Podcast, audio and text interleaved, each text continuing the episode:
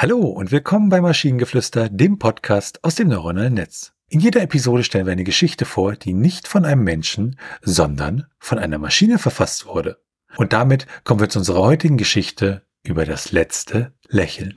Es war ein völlig normaler Alltag in der Stadt Hagleria.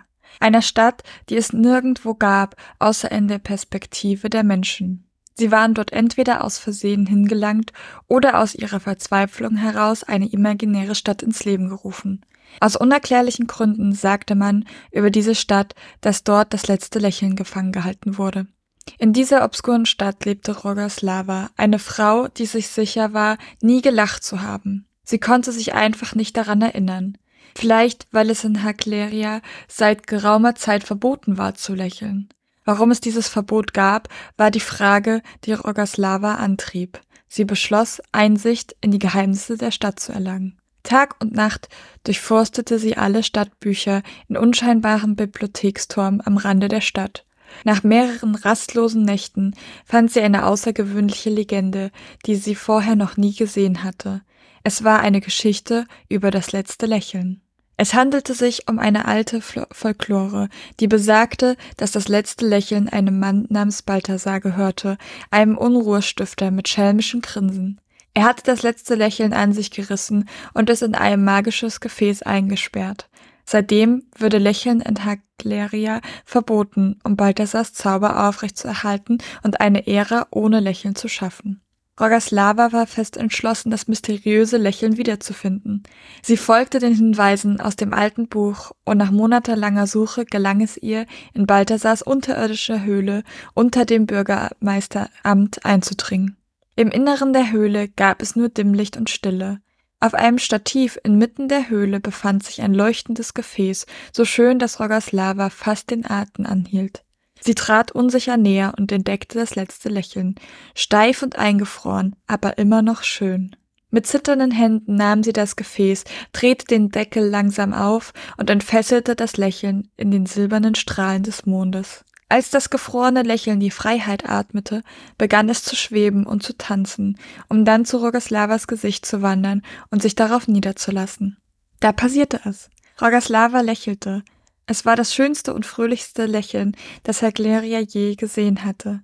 Die Nachtwache der Stadt wurde sofort aufmerksam und eilte zum Ort des Geschehens. Sie waren überrascht, als sie Rogaslava mit einem großen Lächeln sahen. Die Neuigkeit verbreitete sich schnell und die Bewohner Herclerias begannen zu lächeln, zum ersten Mal seit Ewigkeiten. Das Stadtoberhaupt erkannte die Schönheit des Lächelns und hob das Verbot auf.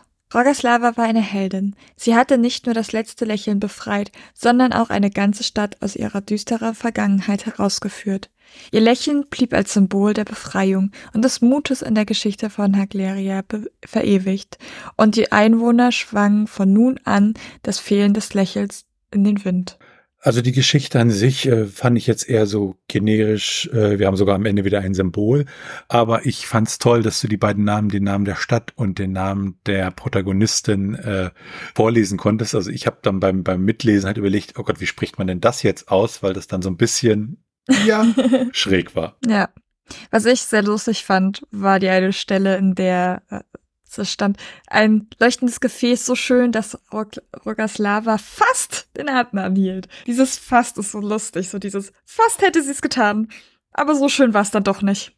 Es gibt einen Satz, den möchte ich noch hervorheben, also den Rest finde ich wirklich furchtbar generisch und eher langweilig, aber den Satz, im Inneren der Höhle gab es nur Dimmlicht und Stille. Irgendwie dieses Dimmlicht, das macht mich da völlig fertig auf eine, ich weiß nicht, vielleicht sogar positive Art und Weise. Ich fand tatsächlich, ist ein Satz noch, ganz cool. Als das gefrorene Lächeln die Freiheit atmete, begann es zu schweben und zu tanzen, um dann in Rogaslavas Gesicht zu wandern und sich darauf niederzulassen. Also halt dieses, ja, der Großteil des Satzes ist langweilig, aber dann halt dieses, dass quasi dieses Lächeln befreit wird und sich dann einfach in ihr Gesicht setzt. Das fand ich irgendwie ganz süß. Und wenn ihr Ideen oder Stichwörter habt für eine Geschichte aus der Maschine, zum Beispiel über die Band, dessen Name jeder vergisst, dann schreibt uns eure Ideen per E-Mail an info@t1h.net oder über das Kontaktformular auf der Webseite. Bis zur nächsten Episode von Maschinengeflüster. Bye bye! Tschüssi!